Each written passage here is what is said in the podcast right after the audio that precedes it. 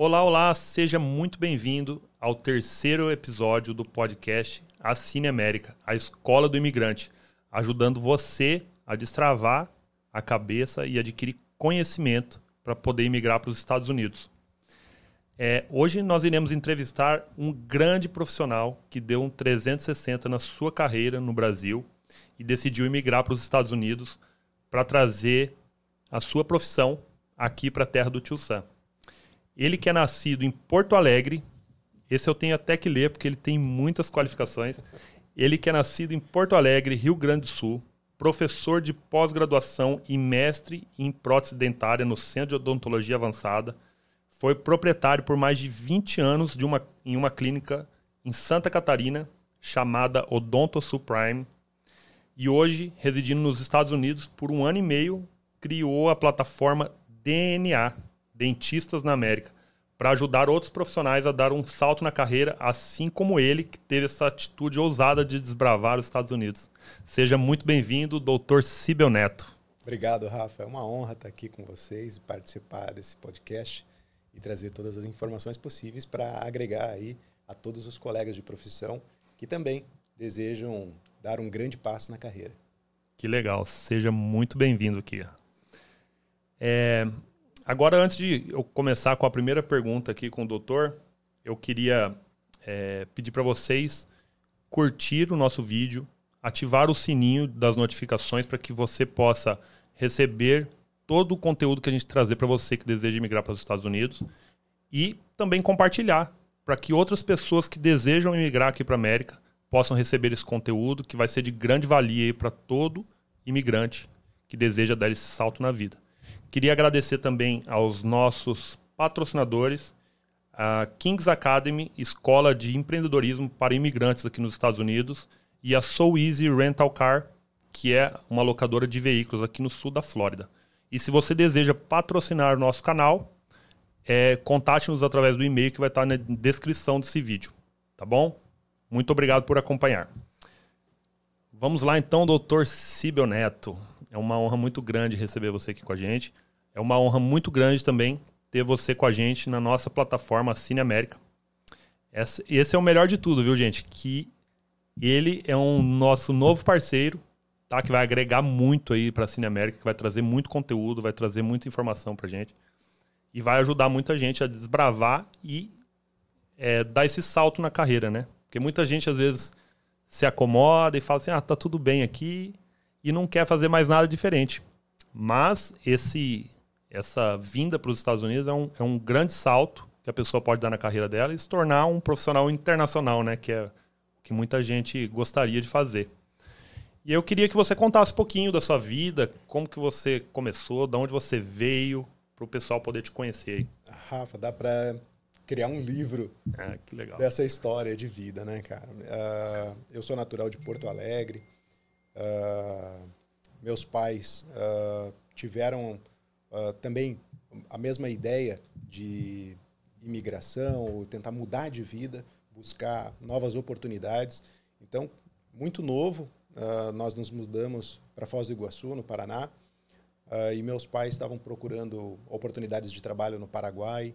Era uma época de muito crescimento naquela região, uma expansão, logo após uh, término das obras da Itaipu, enfim, havia um, um potencial muito grande naquela região. E meus pais resolveram mudar para tentar expandir um pouco os horizontes, criar novas oportunidades, opções e tentar oferecer para nós, para mim, para o meu irmão, oportunidades também na vida. Né? Porto Alegre era uma, era uma cidade já na época muito grande, mas já com problemas de cidades grandes, né?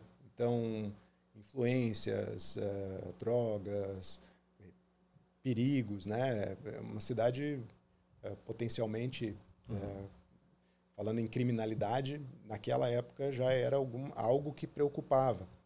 Hoje, então, nem se fala, né? Uhum. Então, pensando nisso, eles resolveram mudar. E lá eu acabei me criando, uh, tive oportunidades de conhecer muitas, muitas coisas, ter várias experiências. Fui jogador de basquete, fui ator de teatro, uh, fui piloto de avião. Aos 14 anos, meu sonho era entrar na Força Aérea. Acho que depois uhum. de assistir o filme Top Gun, me empolguei com aquilo e falei, pô, eu quero ser piloto. Comecei a estudar aviação com 14 anos.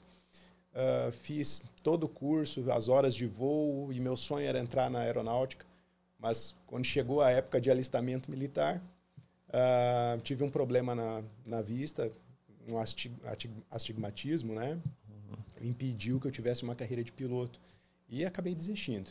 Dali em diante, comecei a pensar em outras possibilidades, o que me direcionou para odontologia, né?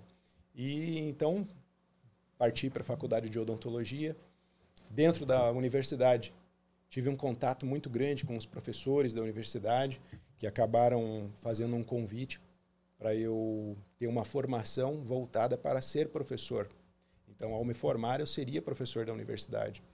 E isso me envolveu muito, porque eu comecei a vivenciar aquilo com uma intensidade maior e uh, desejava muito uh, ter conhecimento para compartilhar conhecimento.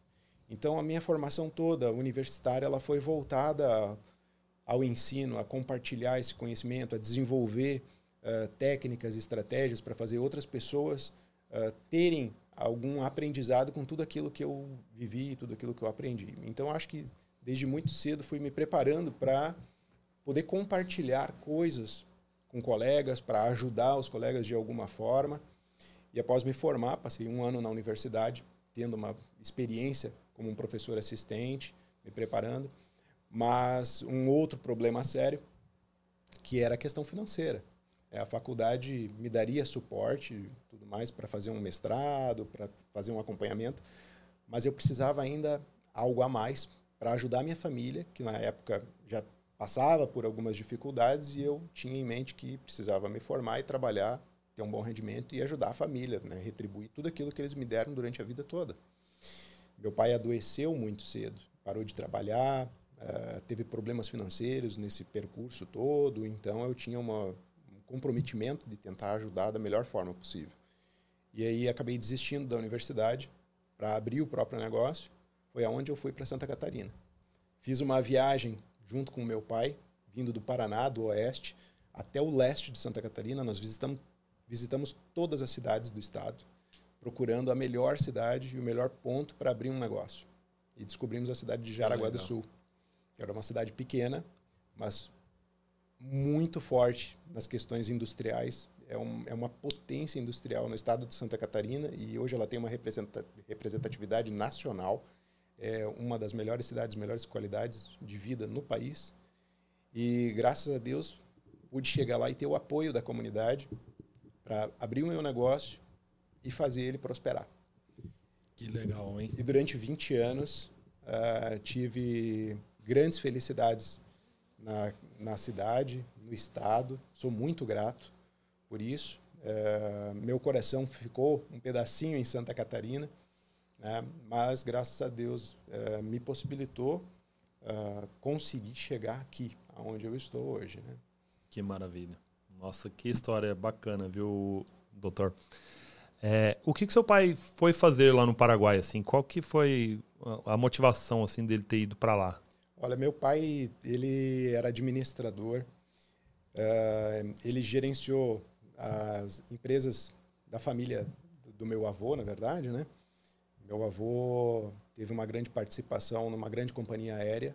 Ele foi um sócio fundador da estrutura da Varig. Uau, e que legal. Ele tiveram lojas da Varig Porto Alegre, na parte comercial, parte de transportes. Mas meu pai tinha uma família muito grande e tudo mais. E quanto maior a família, maiores as complicações, né? Uhum. E ele acabou largando uh, a, a, parte familiar e decidiu trilhar sozinho a vida, abrir seus próprios caminhos uh, e buscar algo diferente. Então, acho que esse espírito aventureiro, esse espírito empreendedor, isso segue na veia da família. Uhum. Né? E ele foi buscar novas oportunidades e ofereceram para ele uma oportunidade no Paraguai e aonde Paraguai estava em uma super alta era praticamente uma filial de Miami uhum. para o comércio uh, mais ou menos assim o comércio paralelo entre o Brasil a maneira de chegar produtos no Brasil era de Miami era via Paraguai Né? Uhum. Então ele foi ao Paraguai para gerenciar uma estrutura de um shopping. É, acabou abrindo sua própria importadora, acabou abrindo lojas, teve uma, uma grande estrutura na época boa do Paraguai. Mas ele adoeceu muito cedo, então aos 45 anos ele começou a descobrir problemas de saúde e foi, foi acabando perdendo perdendo a, aquela energia e foi tendo uh, complicações. Essas complicações acabaram atrapalhando um pouco toda a parte de gestão, organização, tanto financeira quanto familiar, né? E isso foi abalando, foi perdendo certa certa estrutura, certo o ritmo que ele tinha uhum. e acabou que depois uh, dos 50 assim as, os problemas foram se agravando ele acabou falecendo aos 60 anos nossa que pena é. É para você ver que a gente sempre tem que cuidar em primeiro lugar da nossa saúde, né? Porque a saúde não adianta você ter muito dinheiro e não ter a saúde. E infelizmente aconteceu essa essa tragédia com seu pai, mas é, hoje se a gente não tem saúde a gente não consegue Exato. seguir nossos sonhos, né? Realizar os nossos planos. Então assim, é, é, eu costumo dizer que a nossa vida são quatro pilares, né? Que é Deus em primeiro lugar, a saúde em segundo, e no terceiro é trabalho, dinheiro. E aí, não, terceiro é a família, né? E quarto lugar é o dinheiro e a sua profissão, carreira. Mas a gente sempre tem que seguir esses, esses pilares para que a gente possa ter sucesso em todas as áreas da nossa Você vida. Você sabe que legal disso tudo, da história toda, é, eu sempre me emociono quando falo do meu pai, porque ele foi um grande incentivador em todos os sentidos, ele sempre deu apoio a todas as ideias que eu tinha. Às vezes nem eram ideias boas, mas ele estava sempre dando força. Isso faz toda a é, diferença. Ele, né? Exato, ele dava esse apoio. Se eu falasse para ele, pai, pô, meu irmão teve também uma experiência de imigração. Ele casou com uma descendente de japonesa, acabou indo morar no Japão, passou três anos e meio morando no Japão, se aventurando também. Então, quer dizer, a gente realmente tem esse, esse desejo de conhecimento, esse desejo de desbravar o mundo e tudo mais. E até hoje eu tenho lições do meu pai. E muitas vezes eu busco alguma coisinha dele, eu tô lá na internet procurando algo, eu digito o nome do meu pai e tal, daqui a pouco aparece alguma coisa que ele deixou gravada na, em algum site lá e uma mensagem dele falando Uh, pô, é isso aqui, eu quero deixar o legado para os meus filhos, para que eles acompanhem isso. Então, isso me motiva, isso me que dá legal. forças sempre para entender que eu estou no caminho certo, para entender que eu tenho muito a fazer, né? E por outro lado, assim, a vida da gente é um sopro. Né? Exatamente. Né? Ela pode se pode se romper a qualquer momento. A gente tem obrigação de fazer uh, as coisas da maneira mais correta possível, uh, de dar os valores certos, os valores corretos para a nossa família, os valores que a gente tem que ter, uh, as nossas crenças, as nossas fés, mas, mas a gente tem você dá valor e a gente tem que entender os nossos objetivos e não parar por nada. A gente Exatamente. tem que correr atrás porque o tempo é curto. Exatamente. Quanto antes a gente começa, mais cedo a gente colhe. E nós temos que deixar nosso legado, né? Assim como o seu pai deixou na sua vida e para o seu irmão, é, isso faz toda a diferença. Eu, eu pensando nisso também, eu falei assim, nossa, a nossa vida é tão passageira e depois que a gente se vai, assim passa uma semana, se você não deixa nada de relevante, uma semana muita gente começa já a te esquecer, a não ser sua família, né? Mas, por exemplo, amigos, pessoas que eram importantes às vezes para você, passa um tempo, é, você vira história. Mas se você não deixa um legado, igual hoje, por exemplo, você lembra do seu pai, das, das lições que ele te deixou. Ele deixou um legado na vida de vocês que vocês vão levar para o resto da vida, né? E vão compartilhar. E como você hoje está compartilhando para várias pessoas que estão vendo o, os ensinamentos do seu pai que ele deixou para você e que faz toda a diferença. Com certeza. E aí eu comecei a escrever um livro. Eu falei assim, eu vou deixar um livro, porque quando eu morrer, vai passar 100 anos e vai ter um livro escrito. Aí alguém vai poder um dia ler e falar assim, poxa, o Rafael passou por aqui, né? Vamos dizer assim. Exato. Então isso é muito importante. E tudo que a gente vai criando, né, vai desenvolvendo, vai deixando para outras pessoas, isso faz toda a diferença. Com certeza. Né? Que legal. E aí, como que foi a sua vida assim de empreendedor? Que lá no Brasil hoje não, não é fácil, né? Você ter uma empresa. Ah, eu ainda tenho empresa lá no Brasil, mas na hora de pagar os impostos, a burocracia, isso assim me deixa chateado, né? Porque hoje a gente conhece uma nova realidade, que é empreender nos Estados Unidos. E no Brasil, assim, é muito difícil para o empreendedor lá. É. Como que foi a sua trajetória, assim? Quando você abriu essa, essa clínica lá em Jaraguá, você fez uma. Você teve uma visão de águia, né? Uma visão estratégica, porque quase ninguém faz isso, né? Fala, vou achar o local ideal para mim começar meu negócio. Você foi numa cidade pequena e aproveitou o potencial daquele lugar para abrir uma empresa que durou por 20 anos, né? Rafa, é uma, uma coisa assim, é, você tem que ter muito desejo, né? você tem que enxergar sempre, eu sempre digo assim, para todo mundo que está começando algo, você tem que sonhar muito grande, muito além do que você espera. Porque se você não sonhar tão grande, seus objetivos eles vão sempre não, não vão sempre chegar no, aonde você quer. Né? Então você tem que jogar o seu, a sua expectativa muito alta. Porque se você conseguir 10% daquilo, legal, vai funcionar. Mas se você conseguir 50%, opa, vai estar tá bom. Agora, se você chegar no 100%, aí sim você vai realizar ou vai superar aquela expectativa. Então, tem que jogar muito alto. Né? Então, brincando assim, a gente diz assim, né? que nem a Dilma falava, né? Bateu a meta, dobra. Não, vamos jogar a meta lá em cima, né? Para ter dificuldade para bater a meta. Então você tem que criar seus obstáculos, você tem que criar seu, sua linha de chegada lá em cima, distante, mas para que você possa correr atrás.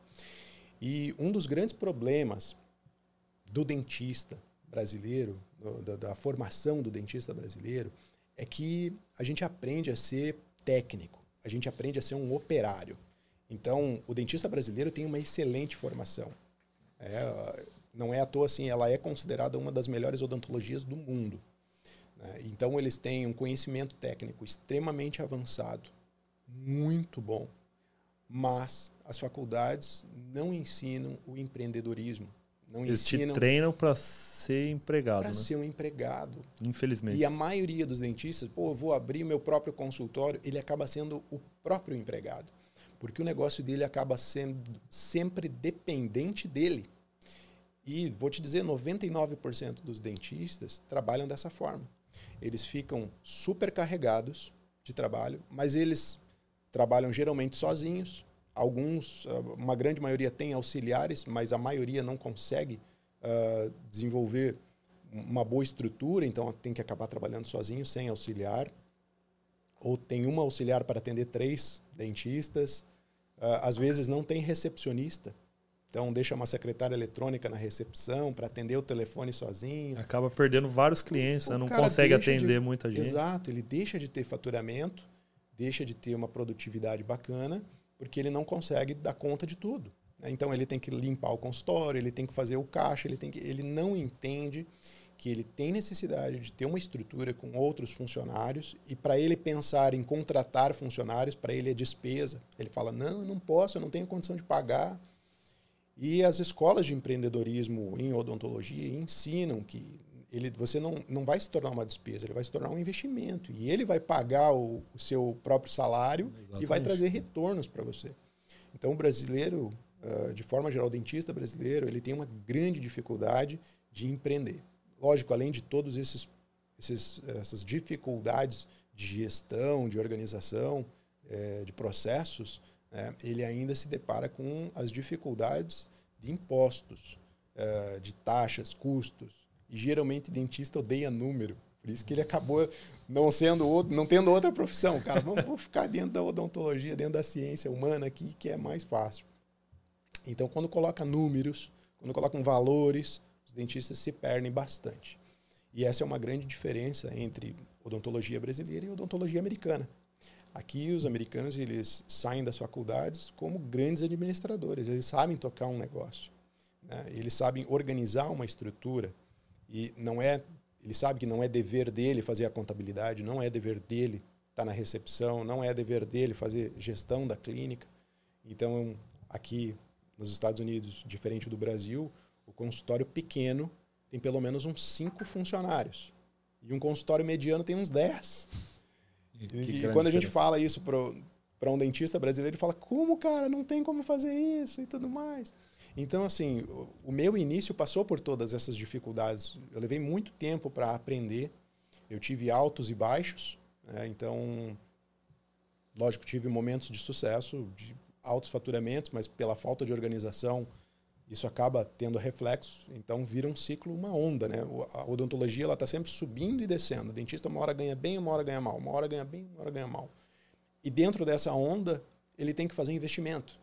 Ele tem que comprar equipamentos, que tem que ser renovado. Que são que caríssimos, ser... né? É demais, demais. É... E tem que renovar isso para se manter atualizado. Porque se ele fica com equipamento obsoleto, o cliente vai acabar enxergando isso, porque os outros oferecem coisas melhores. Então ele tem que estar sempre buscando inovações, buscando esses investimentos, gastando muito, investindo muito, e acaba ficando sempre uh, preso a financiamentos, preso a parcelamentos de produtos e ainda inovações de técnicas. Ele tem que estar sempre fazendo uma especialidade nova, buscando novos conhecimentos. Então, tem o cara que estar buscando para. mais conhecimento, né? É. Então, é muito difícil para o dentista fazer isso. É, encontrar uma forma. E dentro dos grupos de gestão, onde eu acabei trabalhando durante um tempo também, para aprender, a gente vê que apenas 0,5% dos profissionais têm sucesso de verdade. Pode-se dizer que tem um bom faturamento e consegue prosperar. É um número muito pequeno, né? Pela Muito quantidade pequeno. de dentistas que existem É. no, no Brasil hoje. E assim, mais de 90% dos dentistas hoje né, tem problemas com a sua receita financeira. né? Então, ah, uma média salarial do dentista brasileiro hoje chega a 2.500 reais. Isso é um absurdo isso, né? E para muitos isso pode ser assustador quando a gente fala, mas é a realidade de uma grande maioria. É verdade. né? O cara passa uma formação de cinco anos pagando 5, 6 mil reais e sai da faculdade para ganhar 2.500. né? E hoje eu converso com dentistas que falam que não conseguem faturar mil reais por mês. Uau. E Esse número falo, é assustador Por mesmo. que você está na profissão? Ah, eu amo fazer isso. Cara, então muda o seu pensamento. Tem que mudar. né? Tem que mudar. Algo, algo tem que ser feito para mudar isso. Senão você vai ficar envolvido nisso e você não consegue mais sair. É. Então, é realmente preciso, necessário algo para mudar a odontologia. Não, exatamente. É, é, isso já vem desde o ensino básico no Brasil, né? Que as escolas hoje não ensinam educação financeira, não ensina coisas que a gente vai usar para a vida, né? É, a gente aprende coisas, por exemplo, tabela periódica, é, fórmula de Bhaskara. A gente nunca precisou disso na nossa vida adulta. Mas a gente precisa relacionamentos pessoais, falar em público, que é uma coisa que eu, eu tenho dificuldade hoje ainda de falar em público, né? É, mas era uma coisa que eu poderia ter aprendido na escola, assim, trabalhar mais esse ponto, né, para você falar em público, fazer reuniões, educação financeira, coisas que a gente vai usar para a vida, né? E é isso a gente vai vendo no, no método de ensino que prepara técnicos e o cara não sai preparado para ser um, um empreendedor, para abrir a empresa e gerir o seu negócio, Tu né? sabe, tu falou isso agora, tu me lembrou algo assim muito bacana da minha infância. Eu fui aquele menino eh, retraído, tímido, quando tinha festa de criança ficava num cantinho, parecia que tinha feito caca nas calças, sabe? não falava com ninguém, eu tinha medo de conversar. E isso sempre foi algo assim que a própria família falava: "Nossa, cuida desse menino, ele precisa de alguma atenção, porque ele não se relaciona, ele tem vergonha, é muito tímido". E quando eu estava na escola, que eu acabei entrando na escola de teatro e tudo mais, isso me deu uma abertura. E quando entrei na faculdade, que eu comecei a ser mais preparado para ser um professor, para preparar material, falar em público, eu comecei a participar de eventos em congressos, então fiz muitas apresentações em congressos, e isso foi fazendo diferença. Ali eu comecei a perceber que a minha postura e o meu relacionamento com as pessoas poderia mudar a partir do momento quando eu tivesse mais abertura para falar com elas, receber o que elas estavam para me dizer, né? E aquele contato. Principalmente hoje, a gente vê que o que faz diferença para você ser bem sucedido ou para você se desenvolver num grande negócio ou abrir possibilidades é relacionamento. Networking. É muito mais do que o que você aprende em qualquer outro tipo de curso. Né? Você pode fazer milhares de pós-graduações, ter títulos de altíssimos graus, mas se você não consegue se comunicar, se você não consegue fazer network, as portas não se abrem para você. Exatamente. E você vai estar sempre trabalhando para você ou sendo empregado de alguém. Exatamente. Eu costumo dizer que o networking ele vale mais do que dinheiro. Porque você se conecta com pessoas, você tem acesso.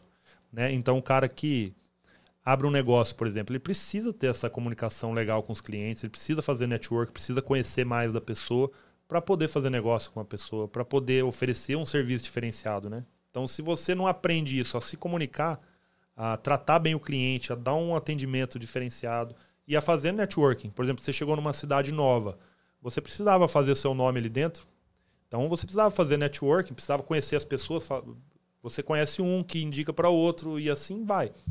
Então, por exemplo, às vezes você conhece uma pessoa que é, sei lá, uma pessoa grande na cidade, que conhece todo mundo.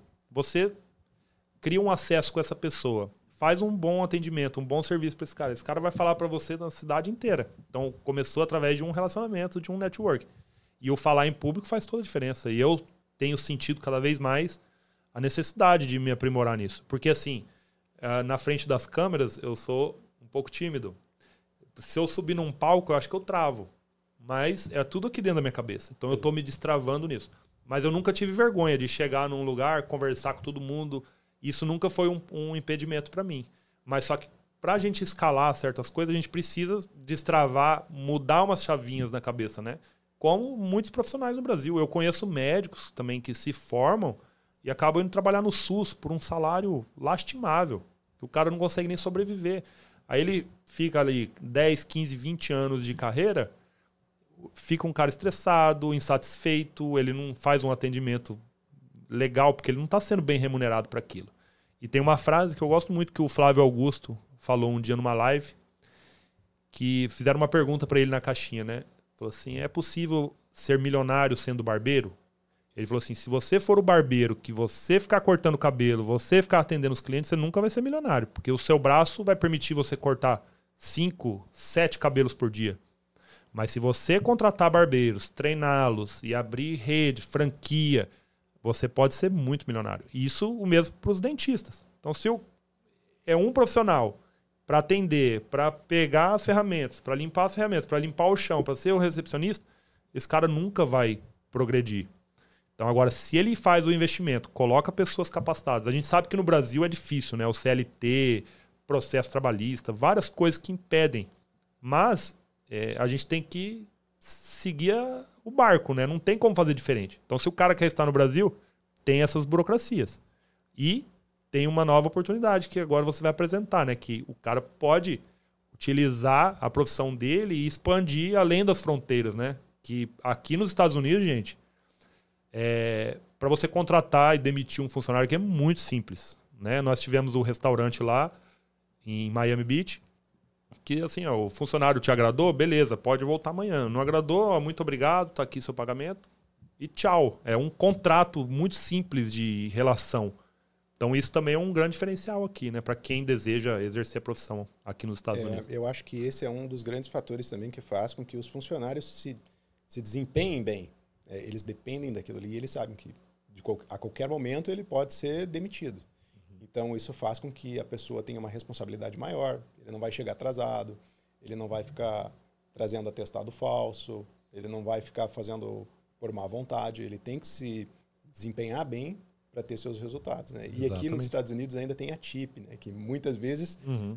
dá muito mais do que o próprio salário. Exatamente. Então, o cara tem que realmente dar o melhor. Dar o melhor, porque ele vai ter que buscar uh, uhum. o melhor para a família dele, o melhor para para os rendimentos da casa Exatamente. dele. Então, é algo bem diferente. Né? Então, quando as pessoas pensam em vir para os Estados Unidos, algumas mentalidades elas têm que mudarem né? para entender o sistema americano, o sistema de vida. Uhum. E você consegue perceber isso logo quando você chega aqui, que isso é um grande diferencial e faz todo, Sim, todo o processo ser uh, muito mais prático para ambos os lados. Não, quem, não só para quem está investindo, mas para quem está trabalhando também. Tem grandes vantagens. Né? Então o cara tem que saber enxergar uh, todas essas oportunidades, essas uhum. funções, os deveres, obrigações e tudo mais para colher isso e uhum. ter uma qualidade de vida melhor aqui, né? Com certeza. É, a TIP, para quem não sabe, é a gorjeta aqui, né? Aqui todo profissional que presta um serviço, pode ser um, uma garçonete, uma pessoa que veio recolher seu lixo, que é, é, fez o seu jardim. Ele, aqui as pessoas pagam a gorjeta, meio que obrigatório. Então, se a pessoa faz um bom serviço, essa gorjeta pode ser incrivelmente gorda. Né? E se faz um mau serviço, às vezes a pessoa nem paga. Então o dentista é um profissional aqui que ele vai prestar um serviço. O cliente saiu satisfeito, ele vai dar uma gorjeta como um agrado, que já é uma cultura americana, né? Então, por exemplo, eu vou cortar meu cabelo sempre, o corte é 35 dólares. Eu deixo 10 dólares para o barbeiro, porque ele depende daquilo para sobreviver, né? E é um extra, é um agrado que faz o cara se, se motivar também para fazer cada vez melhor. Então, quando eu dou a gorjeta, quando eu voltar lá para cortar o cabelo, ele vai fazer muito melhor para melhorar a gorjeta dele ainda. Então, isso é legal, faz toda a diferença. Problemas técnicos também acontecem por aqui. É... E o que, que, o que, que você tem a dizer para esse, esses profissionais né, que, que desejam vir para os Estados Unidos? É, a gente já falou bastante sobre isso aqui na questão de o cara ser empreendedor. O cara tem que se arriscar, tem que fazer acontecer mesmo. Né? Porque não adianta o cara estar lá, às vezes insatisfeito no Brasil, fala assim: nossa, eu queria fazer alguma coisa diferente na minha profissão, estou insatisfeito com o meu salário. O que, que eu posso fazer? Eu, a, a minha opinião apenas é assim: já começa mudando uma chavinha dentro da cabeça, Exato. que é seja empreendedor, seja empreendedor e utilize as ferramentas que você tem para alavancar o que, o que você deseja fazer na sua vida. Porque hoje a gente vê muita gente que não tem quinta série ficando milionária. Por quê? Porque essa pessoa já destravou a chave do empreendedorismo. Eu sempre digo isso, Rafa. Se você pegar as mentes brilhantes do mundo e as grandes empresas, elas foram criadas, desenvolvidas por empreendedores e a maioria deles. Isso é confirmado, você pode pegar qualquer exemplo. Eles não tiveram estudos acima do ensino médio, mas o nível de relacionamento deles era muito grande. Então, pessoas. Uh, você pode pegar vários, vários exemplos, mas pensando de bem longe, Henry Ford, eh, Bill Gates. Bill Gates mesmo dizia nas entrevistas dele, ah, eu nunca fui o melhor aluno, mas os, os meus colegas que eram o melhor aluno trabalham para mim. Esse é o sentido, é você despertar dentro de você é, algo que de repente você não, não sinta. Uh, se você não se sente uma pessoa empreendedora, se você não se sente uma pessoa segura, forte, você tentar buscar isso dentro de você né? e criar essa autoestima, criar essa força para você poder dar o primeiro passo. Eu vejo assim muitos dentistas quando a gente começa a conversar uh, nas redes sociais sobre o assunto de ser dentista nos Estados Unidos. Todo mundo sabe que a odontologia nos Estados Unidos é uma das melhores profissões no país, é uma das mais bem remuneradas, então ela é muito próspera. E todo mundo fala: pô, eu sonho em ser dentista nos Estados Unidos, mas isso está longe para mim, eu não posso. Mas quem falou que você não pode? Você pode tudo. Basta você querer e você começar a dar os primeiros passos. É lógico, não cai nada de mão beijada na sua mão. Você tem que correr atrás. Tem Exatamente. que ter. Eh, vai passar dificuldades. Não é fácil para ninguém.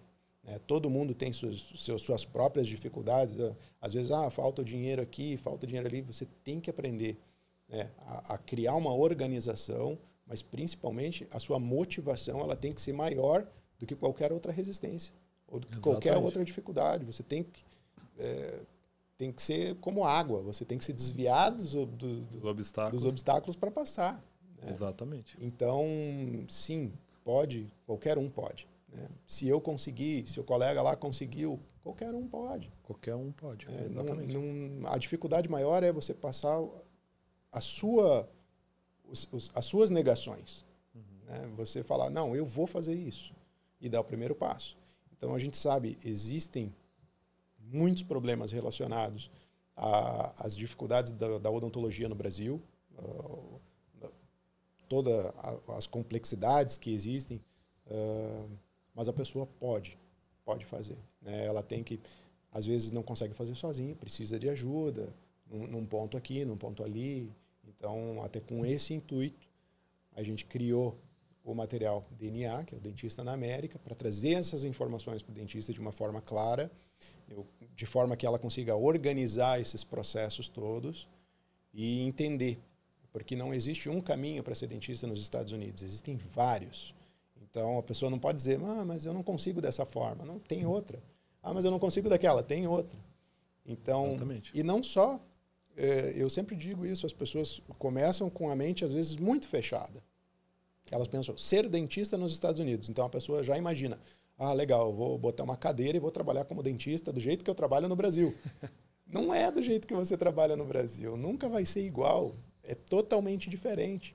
Mas além de ser dentista no Brasil, é, o que é incrível aqui é que a gente pode se reinventar, a gente pode se transformar, a gente pode ser, além de ser dentista, né, a gente pode ser outras coisas.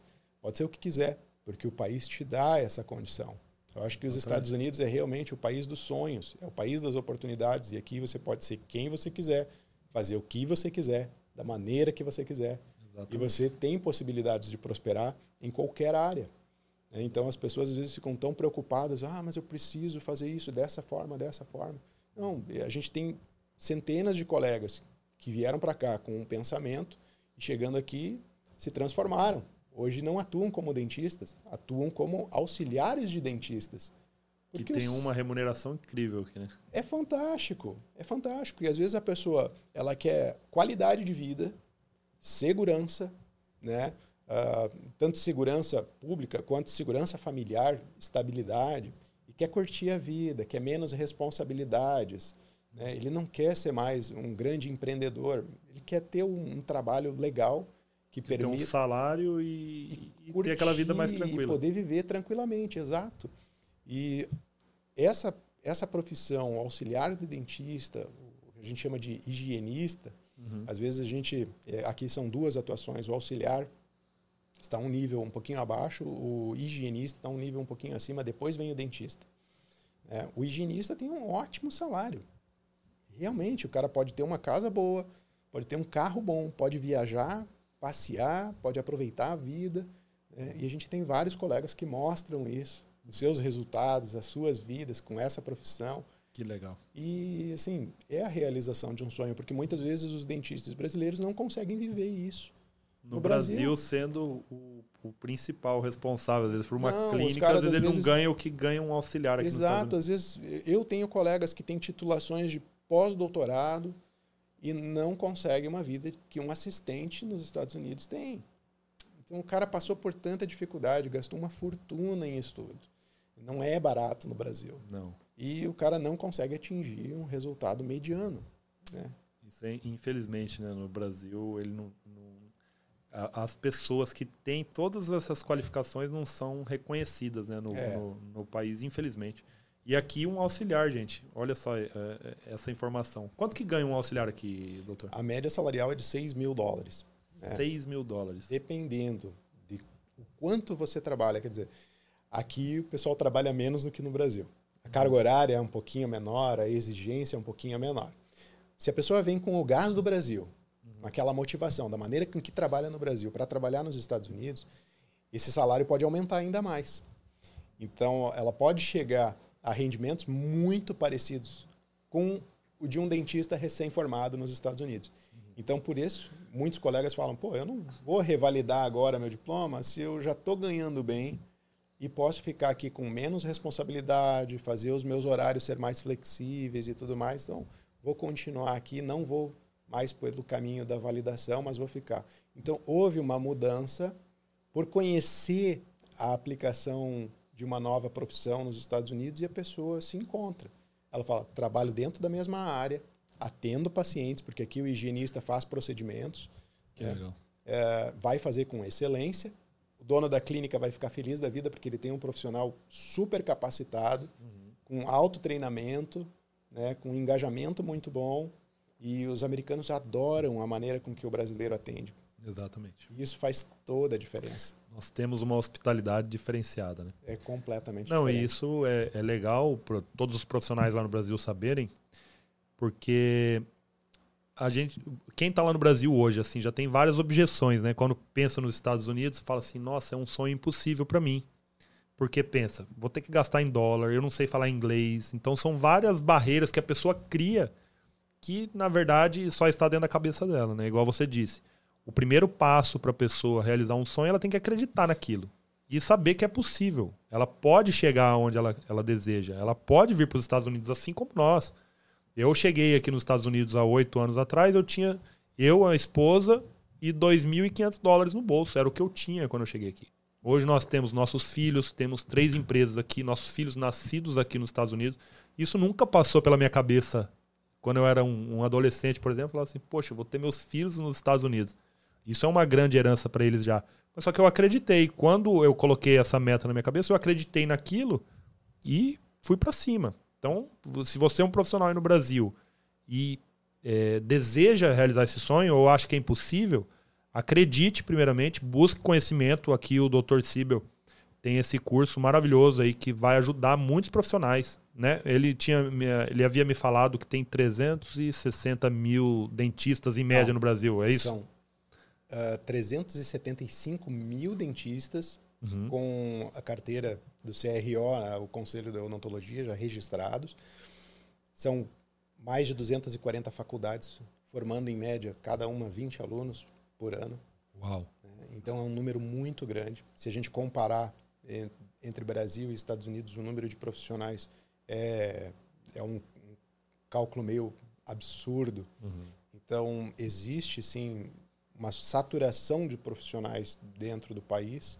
Hoje uh, eu recebi algumas mensagens de colegas ali indignados ali. Uh, o país está liberando uh, o ensino de odontologia à distância. Eu já uhum. tinha visto um projeto de lei alguns anos atrás para tentar trans transformar a odontologia num curso técnico. Uhum.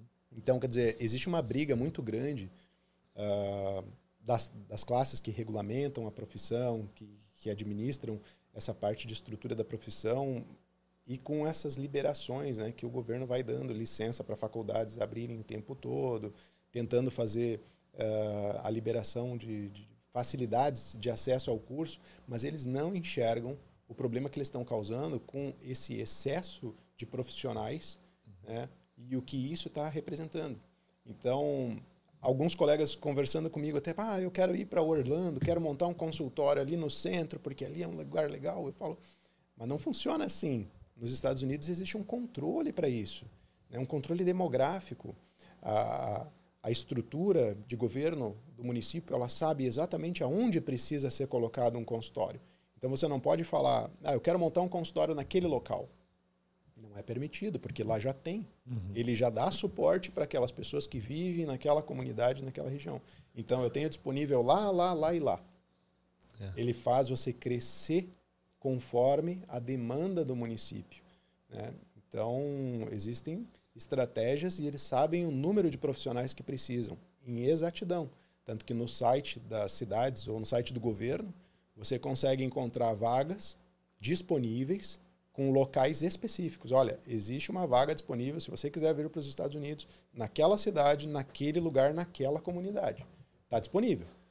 Que e legal. essa, inclusive, em alguns estados americanos, abrem a possibilidade para profissionais estrangeiros virem morar com uh, vistos de permanência, virem trabalhar sem precisar de um processo de revalidação. Uau. Você vem direto com uma vaga disponível de emprego, mas você não pode escolher aonde, porque é naquele local.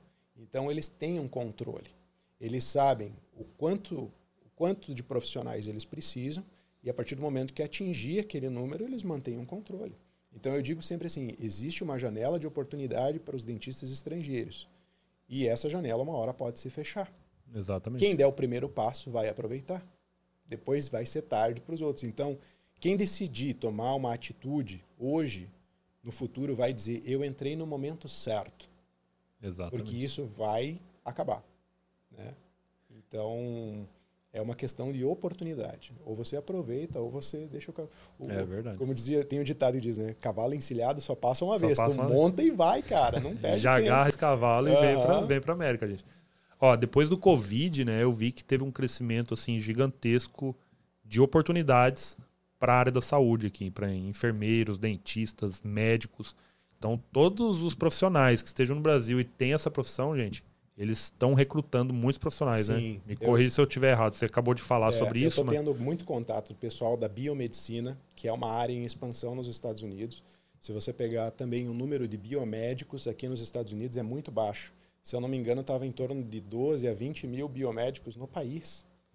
No Brasil, nós já estamos falando aí em 100, 100 mil profissionais. Então existe uma discrepância muito grande. Tá? Então biomédicos estão já também nessa ideia de imigrar para os Estados Unidos, porque é uma área fantástica, em grande demanda. Sim. É uma área que tá Muito começando. valorizada aqui na América. Altamente valorizada. Enfermagem, então, assim, existe um número grande de profissionais, mas a demanda ainda é maior. Né? Então, também enfermeiros também entram em contato comigo diariamente, ali mandando mensagem, ah, isso se aplica para enfermagem, como é que eu faço? Então, o programa de enfermagem, o programa de biomedicina, o programa até de medicina também, eles passam por caminhos semelhantes. Né? Tem detalhes ali, aqui que são diferentes, principalmente porque aqui nos Estados Unidos, os órgãos que re regulamentam as profissões, eles são estaduais, então, de cada estado para estado, modifica as leis, as regras, as exigências. Então, a, a pessoa interessada, ela precisa passar por um processo de identificar onde ela gostaria de morar, onde ela gostaria de atuar, levar em consideração uh, a questão salarial, aonde que é bom, aonde que não é. Quer dizer, não existe lugar ruim, né? Mas é, existem lugares que oferecem condições melhores. Às vezes o clima num lugar é outro. Então a pessoa tem que entender bem aonde ela gostaria de morar, para entender as regras daquele local, para fazer uma aplicação de forma correta. Mas eu acredito assim, o país está aberto realmente para os profissionais que se enquadrem dentro do interesse do país para fazer o país crescer junto com eles. Né? É, uma, é uma via de mão dupla ali. Né? Você vem para o país, mas faz o país também ter também um crescimento. Né? Não vem para se encostar aqui, mas vem para fazer crescer. Então, eles te dão toda a oportunidade para você poder desenvolver um bom trabalho para você, mas eles também querem que você faça o país crescer. Então, espírito empreendedor aqui é, é o que manda. É valorizado, né? Com certeza. Esse país aqui é incrível por isso, né? Ele, ele dá oportunidades e a pessoa que é, se dedica ali mesmo, ela tem grande chance de crescimento. Eu tenho alguns amigos aqui que são enfermeiros e eles ganham 35 dólares a hora e trabalham assim 12 horas e folgam 24, se eu não me engano, uma coisa assim. É, é. Eles são super bem de vida. Eles levam uma vida de um milionário do Brasil, Exato. sendo enfermeiro nos Estados Unidos. Então, assim, ele tem o carro que ele quer, ele compra uma casa legal, ele tem qualidade de vida, tem poder de compra. Isso é uma realidade que, poxa, lá no Brasil eu tenho amigos que são enfermeiros e anda de motinha, sabe? Porque assim não tem condição de comprar um carro. Então essa diferença, essa discrepância, né, entre Brasil e Estados é. Unidos é muito grande, gente. Que a pessoa que chega aqui, ela faz às vezes limpeza de casa, é, construção, tudo isso a pessoa leva uma vida digna. Compra uma caminhonetona, compra uma Mercedes, compra uma casa, vive-se bem, dá uma, uma qualidade legal para a família. Então, assim, imagina-se para um profissional especializado em uma área aqui. Se o, a pessoa que limpa a casa tem uma vida extraordinária, você imagina um profissional. É, lá no Brasil, já precisei de serviço odontológico lá e já precisei de serviço odontológico aqui nos Estados Unidos. Lá no Brasil, uma vez eu precisei fazer um canal um dente, paguei 400 reais. Aqui, para se fazer um canal, é mil dólares. Se não for mais. Não sei é como está hoje. É. Uhum. Tira radiografia, tudo, 1.500 dólares, vamos colocar aí. Uhum. Então, imagina você com uma clínica. Você poder cobrar um valor desse para um canal, que é um serviço que a pessoa que está lá no Brasil já é acostumado a fazer 10 em um dia. Canal, aquele serviço é, de restaurar o dente, fazer tudo aquilo. Imagina ele fazer 10 canais aqui. Quanto que esse cara não é, faturaria? Eu estava justamente conversando ainda com um amigo outro dia e ele precisava de um tratamento, né? E ele não queria fazer nos Estados Unidos por causa do preço. Não, eu vou pegar um avião, vou até o Brasil e ele fez isso, né? Pegou uma uhum. passagem em promoção, foi até o Brasil, tratou, voltou, saiu mais barato fazer lá no Brasil do que fazer aqui. Ele precisava ali uh, fazer um canal num dente, um implante num outro dente. E realmente os valores aqui são, são muito maiores, né? Então a gente encontra tratamento de canal aqui por 2.000, 2.500 dólares. Uh, o canal, tratamento de canal com uma coroa de porcelana em cima, que é algo comum no Brasil fazer, né? E, dependendo da região no Brasil, você pode fazer esse tratamento por 1.500. Alguns lugares, vamos dizer assim, que cobrem bem, pode fazer até por 3 mil, 4 mil reais no Brasil. Aqui a pessoa vai pagar uns 5 mil dólares. Uau! Tá? 25 mil reais. Então, vamos dizer, pô, o cara fala, pô, meu, vou pro Brasil. fazer 10 aqui no Brasil para fazer a mesma coisa. É. E mesmo assim, a pessoa pode falar assim, ah, mas aí nos Estados Unidos tudo em dólar, acaba ficando tudo caro. Eu digo, não. Aqui o poder de compra é muito bom. A pessoa que ganha 4 mil dólares tem um bom salário. Sim, a pessoa que ganha 6 mil, como a gente falou do higienista, né? Ganha 6 mil, tem uma vida boa. Quer dizer, para você fazer isso, você faz três tratamentos de canal, você já atingiu aquele valor. Já atingiu. Então, existe, assim, realmente uma, uma coisa muito valorizada dentro da área da odontologia. O americano sabe disso. Então, aqui, os planos de saúde, que são o seguro de saúde, né? Uhum. Funcionam muito bem e eles usam isso. Eu acho que a maioria da população tem. Até alguns anos atrás, ela era obrigatória. Uhum. É, o, cada cidadão americano era obrigado a ter um plano de saúde. Acabou isso mudando alguns anos atrás, né? Agora é, meio, é uma opção fazer um plano de saúde, mas todo mundo tem que ter, porque é, um, uhum. é algo que as famílias têm que se organizar, porque se precisa, Exatamente. não vão vender o rim para pagar um tratamento, né? É verdade. Então, os seguros acabam pagando esses tratamentos onerosos para os dentistas. Não existe como no Brasil, uh, o plano de saúde passa uma tabela para o dentista, R$ reais um tratamento lá. É, eu, eu lembro que tinha tabelas assim, olhando ali tabelas de um ano e meio atrás, pagando uma restauração 16 reais. Uau! A hora clínica do dentista, eu sentava com os dentistas e calculava a hora clínica deles. A hora clínica para ele não atender custava 46 reais, 60 reais. Meu e Deus. o cara atendendo lá o planinho, ganhando 16. Cara, tu tá atendendo no prejuízo, cara. Tu tá pagando 40 reais para atender o paciente. Fora isso, não tem nenhum imposto incluído aí, né? Né? Se é 16 reais, você tem que emitir a nota fiscal para o governo e o governo já come metade. É. Poxa, dizer, é um absurdo, né? É, assim, algo assustador. E muito mais assustador é que dentro, quando eu participava do grupo de gestão e treinava dentistas, uh, fazia essa organização com dentistas, a gente sentava, fazia algumas contas e a pessoa, não, eu sou bem sucedido aqui, eu tenho tratamentos onerosos e eu tenho grande lucratividade e gira bastante, não sei o quê. Aí tu senta com a pessoa, começa a fazer uma organização dos processos, entender os valores. Isso aconteceu comigo também, eu acabei aprendendo e depois fui passando isso adiante, né? Uh, fazia, eu trabalhava com implantes dentais, eh, tratamentos que eram caros no Brasil, uhum. né? A pessoa ia lá fazer um tratamento, gastava 15, 20, 30 mil reais. E eu achava aquilo, pô, legal, é 20 mil que entra. Senta aqui, Vamos colocar no papel para você entender a sua empresa, você ver os seus custos e ver quanto você está ganhando. Cara, muitas vezes empatava e eu não enxergava. Quando eu comecei a descobrir como uh, fazer gestão de clínica, como entender os números, eu fazia isso eu falava, meu, por isso que não sobrava. Eu trabalhava o mês inteiro. A clínica com seis dentistas trabalhando uh, em equipe e eu olhava, cara, não é possível, a gente fez tanto, no final do mês não sobra. Por que que está acontecendo? Onde é que está o furo? tem alguma coisa errada? falei, claro, tá, tá, você não tem controle de algo que você não sabe, que você não conhece.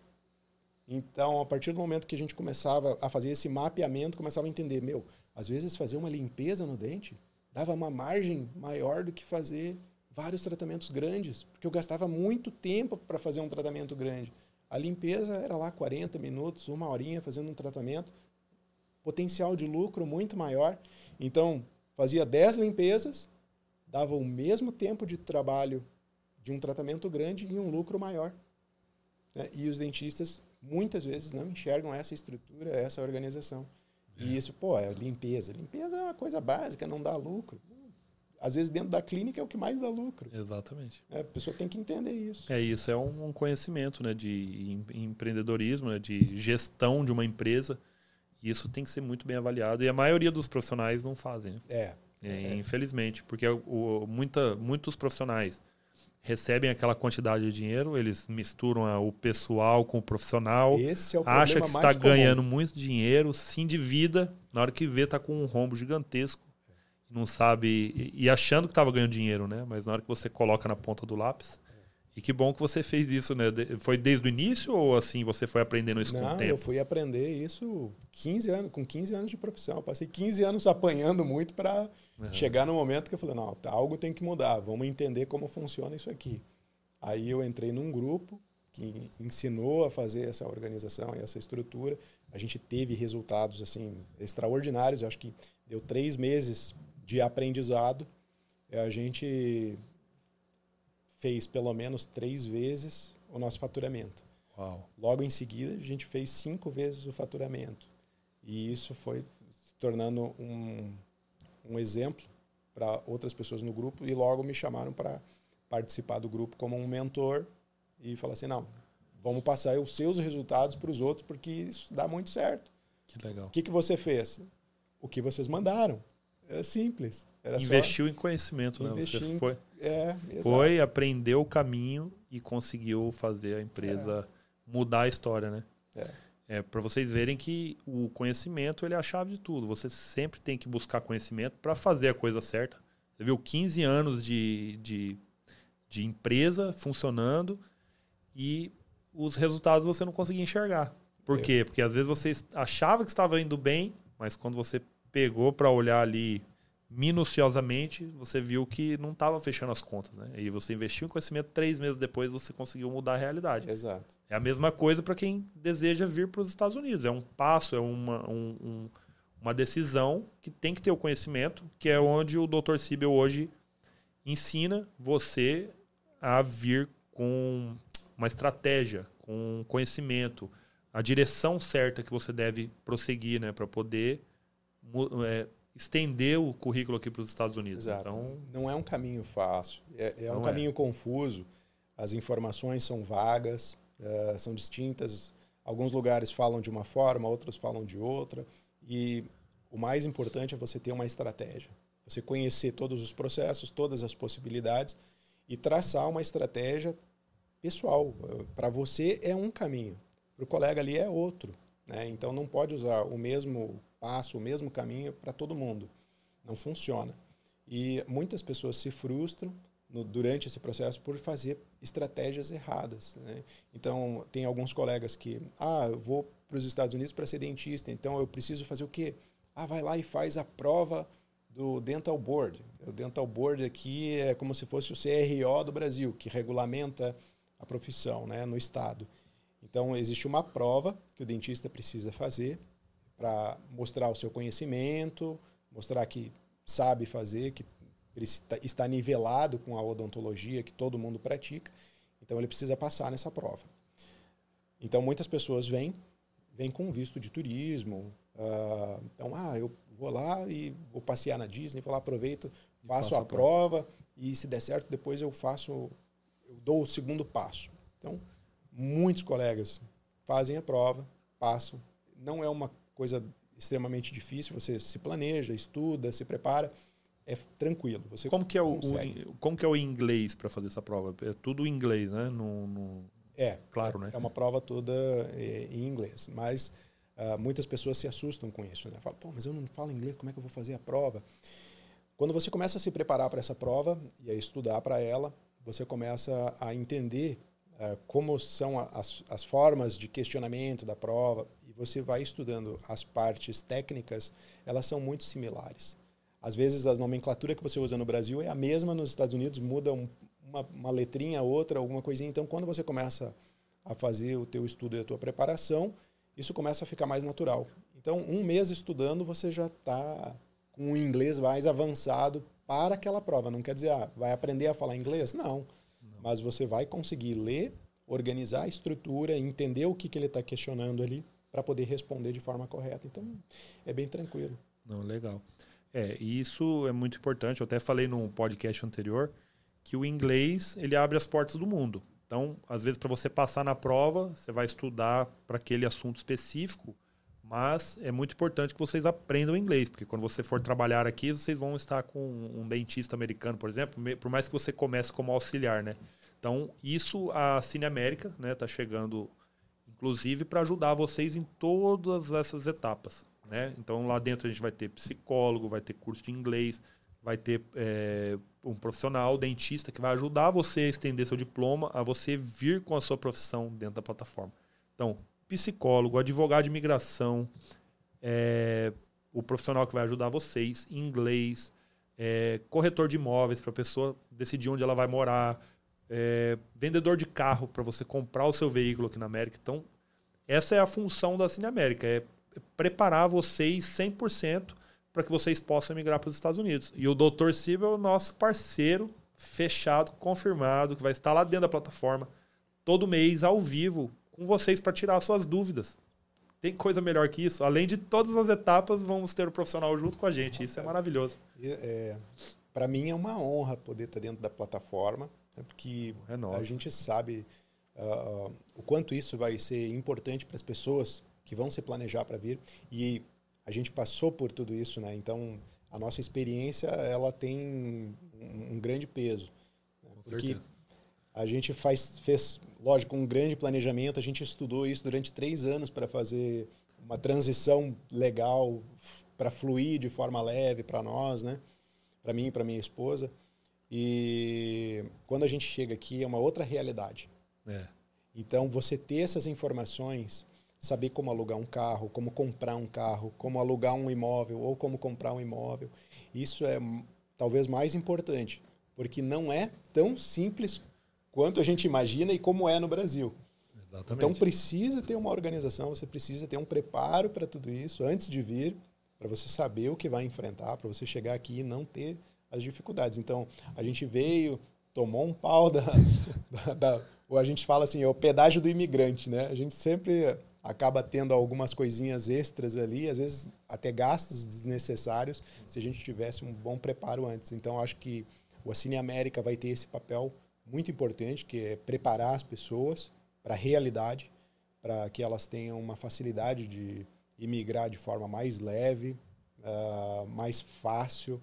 Então, e com conhecimento, né? que é, o é, principal. Isso não tem preço. Não, não tem. tem. É, eu e minha esposa também chegamos aqui no escuro e contávamos com a ajuda de uma pessoa, né? Mas a, é quando você chega aqui, a pessoa fala: ah, eu estou muito ocupado, porque aqui todo mundo vive por hora, né? Vive é, do trabalho, então ninguém tem tempo para ficar, às vezes, pegar na sua mão ali e te ajudar com certos assuntos.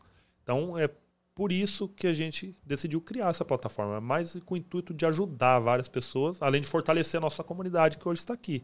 Então, você que pode ser um dentista no futuro, a gente pode colocar um, um, um profissional dentista para indicar para a comunidade também, assim, uma pessoa que está destinada ao atendimento. Então, assim, a gente fortalece o nosso povo, a nossa comunidade e ajuda as pessoas que decidem vir, porque o Brasil realmente não está fácil, a política está assim muito difícil para toda a população. Então, nós temos excelentes profissionais que vão ser muito valorizados aqui nos Estados Unidos. Então a gente quer ajudar essas pessoas. E o Dr. Sibel vai ser uma, uma peça fundamental ali dentro para ajudar esses 375 mil dentistas que desejam vir aqui para os Estados Unidos. Com certeza, que maravilha. Com certeza. Legal. É, você gostaria de falar mais alguma coisa? Que eu vou agora abrir para as perguntas. Ver se tem alguém aí assistindo a gente. Tem perguntas? É, o Bruno já confirmou aqui que tem algumas perguntas aqui no chat. Então, se você estiver assistindo aí ao vivo faça suas perguntas aqui para o Dr. Sibel. E para quem for assinante, ele vai estar uma vez por mês ao vivo e vai ter algumas aulas dele lá dentro e um desconto super especial para quem desejar contratar a consultoria dele. O que é a consultoria do DNA? Ele vai pegar na sua mão profissional e vai ajudar você a fazer essa transição. E a Cine América vai estar ali também para auxiliar em todas as outras etapas. Então ele ajuda você com o seu diploma, com a sua profissão nós vamos ajudar você com o seu visto, com o seu carro, com a sua casa, com o seu, o seu emocional, né? Porque isso a gente tem que estar muito preparado. É, porque é uma coisa que a gente leva um baque quando chega aqui. Fica longe da família, não tem o tio e a tia para ficar com o filho no final de semana. Os primeiros meses a gente fica maravilhado, né? Tudo é, novo. É, tudo lindo, né? É. Mas depois vem a rotina, como é. tudo na vida, né? Igual, assim, eu quero ser milionário, mas quando você fica milionário, você acostuma. Né? depois a, aquela magia do primeiro mês de ser um milionário.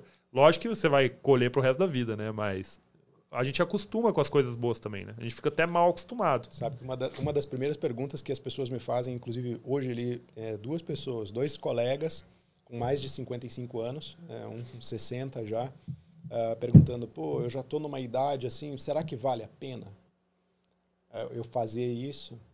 Eu falo assim, a odontologia, ela te dá vários benefícios, ela te dá várias oportunidades.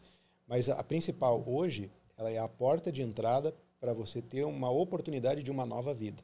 Não é obrigatório você se tornar um dentista nos Estados Unidos para você pode se tornar o que você quiser, né? Como eu disse, os Estados Unidos te dá essa liberdade. Exatamente. Né? Você pode ser empreender dentro da área da odontologia, mas sem precisar sentar no mocho. Ah, eu não quero passar todo o processo de revalidação.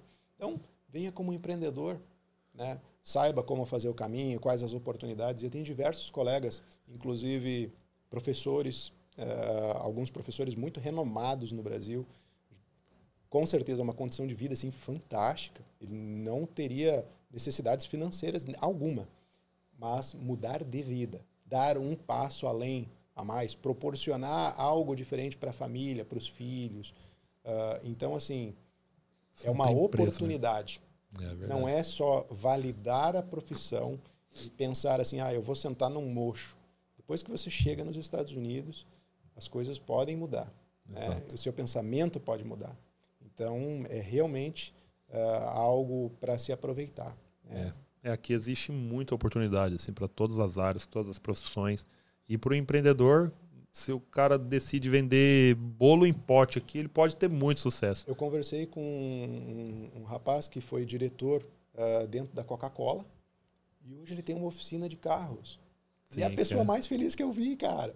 Que legal. Falei, cara, eu adoro mexer em carro, carro esportivo. Hoje ele trabalha com carros de performance, então ele trabalha no, nos Corvettes, uh, já fez trabalhos dentro da casa do Shaquille O'Neal. Que legal. Então, Cara, eu sou tá apaixonado aqui em carro também. Ele tinha aqui. aquela vida de, de, de executivo. De executivo doido, o cara ficava viajando para cima e para baixo, pes, carga pesada de tensão. Chegou aqui se reinventou, fez algo que ele realmente gosta. Falei, cara, não troco mais essa vida por nada. Perdi tempo lá nessa na minha vida, né? É. é realmente o, o, empreendedorismo aqui, você tem a, chance de fazer o seu, o seu sonho ser uma realidade. Né? E ainda ganhar dinheiro com isso. Eu conheço uma, eu conheci num evento que eu fui, o Poder do Networking, tinha, eu conheci uma dentista do Brasil. Eu tô lembrando dela agora durante a, o podcast eu peguei e falei assim: ah, que legal, você trabalha? Ela falou assim: não, eu abri uma clínica, mas eu tenho os dentistas que trabalham para mim. Ela virou só empresária, ela não faz o atendimento, Exato. ela não pode fazer porque ela decidiu não revalidar o diploma dela. Mas é uma área que ela conhece, contratou os profissionais. Né? Ela Exatamente. não precisava nem ter a faculdade para fazer isso, porque eu não sou dentista, mas eu posso abrir uma clínica odontológica, não sei se é permitido, tá? Eu estou falando aqui, mas eu Existe, posso abrir e contratar. Os meios, é, existem os meios para fazer e pode vir como empreendedor. Então, eu tenho amigos que estão em contato comigo para fazer esse caminho, né, para abrir empresas de odontologia aqui. Inclusive, um deles tem uma fábrica de implantes no Brasil. Ele está expandindo para a Europa, mas o negócio dele ele gostaria muito dos Estados Unidos, porque é um grande potencial aqui. Quando é. a gente começou a conversar no assunto, não, vou, vamos, vamos entrar em mais detalhes aí, porque agora está começando a ficar mais atrativo. Eu pensava é. que era inatingível. falei, pô, uma fábrica de implante, cara, entra nesse mercado aí. Que tu legal. já é grande no Brasil, cara, vem para cá. Eu lembrei de um outro caso que agora foi de um vizinho que eu tive em Boca Raton. O cara era recém-chegado aqui nos Estados Unidos. E eu lembro que eu perguntei a profissão dele. Ele era protético. Ele, ele fazia. É, eu acho que é a mesma coisa, é né? Protético, é protético. Faz, e eu não faz, conhecia esse nome. Né? Eu ele, falei, protético. O protético ele presta o serviço para o dentista, né? Ele tem um laboratório e ele faz as porcelanas, faz a parte de prótese acrílica e tudo mais. Hoje está muito mais envolvido com a parte de, de cerâmicas, de porcelanas mesmo, né? A parte uhum. estética. Mas não é a mesma coisa que esse, que esse amigo seu que faz não, não. prótese, é diferente. É, é uma, é. é. uma coisa diferente. Então ele fazia dentro da casa dele. Ele era recém-chegado, ele falou: não, cara, eu quero botar minha profissão para fazer. Eu não sei se ele fazia. Com certeza, não devia ter uma licença para isso e tal. Hum. Mas ele com certeza tinha muitos clientes. Aqui, aqui muitos protéticos falam comigo, pô, e como é que é a área de protético aí? É, porque no Brasil, às vezes, também é desvalorizado, sabe? Uhum. E aqui, geralmente, os consultórios têm essa estrutura dentro dos consultórios. E os protéticos trabalham dentro dos consultórios, mas tem os laboratórios que eles abrem por fora, tudo. Mas a parte burocrática para você abrir uma, uma empresa de prótese uh, de trabalhos protéticos aqui nos Estados Unidos é muito simples. Muito simples. A gente fala, pô, no Brasil tem que ter licença aqui, licença lá, certificação no órgão, não sei o que e tal e tal. Cara, Aqui, quando você olha assim, fala, não, não é possível, tá faltando alguma coisa, tem que fazer alguma coisa a mais. Não, é simples. e é super valorizado, né? Eu, eu, sei que esse amigo hoje ele tá super bem. Ele com tá certeza, super bem. Com certeza, é uma área excelente. Então é você que é protético, fica ligado, viu, Para você ver como, uh, só nesse bate-papo aqui a gente já lembrou de algumas coisas. Agora você imagina a gama de oportunidades que existe, né? É muito. Se a gente for falar, a gente vai ficar a semana inteira falando né, de, de oportunidades. Então é o primeiro passo Vira a chavinha, gente. Vem para cima mesmo. Vamos lá para as perguntas agora. É... Vanessa Dias tem algumas perguntas aqui. É... Não somente na área de odontologia, mas acredito que todos da área de saúde do Brasil não sabem administrar seu negócio. É, exatamente.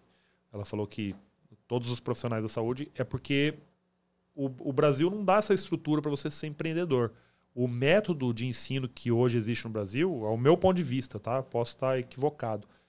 Eles treinam todos os estudantes, desde o do ensino fundamental até o ensino superior, para ser empregado, para ser funcionário, porque eles é, isso já vai pela nossa política hoje. Eles é, eles querem criar a população assim dentro de uma caixa para que você seja dependente do governo para tudo. É, é político-cultural. Político é, a gente aprendeu é, até com nossos antepassados, né, nossos pais, nossos avós. Você precisa ter uma profissão, você precisa de um emprego. Muita você tem carteira assim, assinada. Você precisa pegar um concurso público para ter estabilidade, para ter segurança. Isso é verdade. E o empreendedor, o empresário, ele sempre foi visto de uma forma negativa, né? Sempre foi visto como mal e tudo mais. E nos Estados Unidos essa mentalidade é diferente. Aqui o empreendedor ele é visto com bons olhos, até porque uh, para o governo, quanto mais você investe, mais riqueza você gera para o país. Você Com emprega certeza. mais pessoas, você gera mais impostos. Então, não é à toa né? que esse país próspero, né? É, é. porque é. eles investem pesado nisso. E quando você fala assim, ah, os Estados Unidos está em recessão, os Estados Unidos está em crise, cara, é porque eles nunca tiveram significância na, na, inflação. Então, qualquer coisinha que faz assim, cria Acho aquele é estardalhaço, né? Exatamente. E não é a realidade. É, Fernanda Souza, sabe me dizer qual a média salarial de enfermeiro nos Estados Unidos? É 35 dólares a hora pelas pessoas que eu conheço, que dá aí, se ela trabalha 12 horas, vai dar 350, 420 dólares em 12 horas trabalhadas. Aí se você coloca, eles devem ganhar por quinzena, né? Uhum.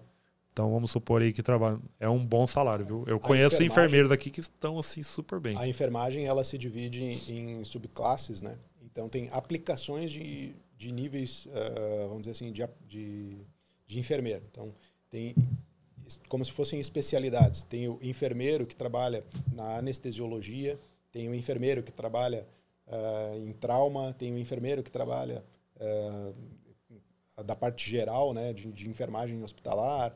Então, são várias aplicações. Dentro dessas aplicações, eles têm remunerações, às vezes, um pouco diferentes. E tem cursos uh, que criam certificações para validar uma aplicação a mais, de repente, ela faz um procedimento a mais, especializado numa área, e isso gera aquele plus que pode elevar um pouco o salário ainda. Então, vai dependendo muito de como uh, o enfermeiro vai projetando a carreira dele, como ele, ele vai se preparando dentro da área, né? Então, Legal tem uma, uma gamazinha ali de variações que pode colocar o profissional sempre num plus ali. Que então, bacana. Quanto mais e... se especializa, mais ele vai ganhando, mais ele é valorizado. E, assim, com esse conhecimento que você passa dentro do, do DNA, é, vai ser direcionado para dentistas. Mas só que com esse conhecimento que você passa lá, pode estender para outros profissionais também, né? Sim, de tá enfermeiros, tá biomédicos, processo, né? É, a gente já está fazendo, estruturando esse processo para criar essas oportunidades também para todas as áreas dentro da saúde, né? Uh, inclusive até professores de educação física entraram em contato já diversos, oh, estou acompanhando o teu perfil e tal, como é que é? Então a gente já trocou uma ideia com um conhecido que é professor de educação física, veio do Brasil, fez o processo, ele falou não, cara, o nosso processo aqui, a nossa classe é um pouco diferente, é mais fácil.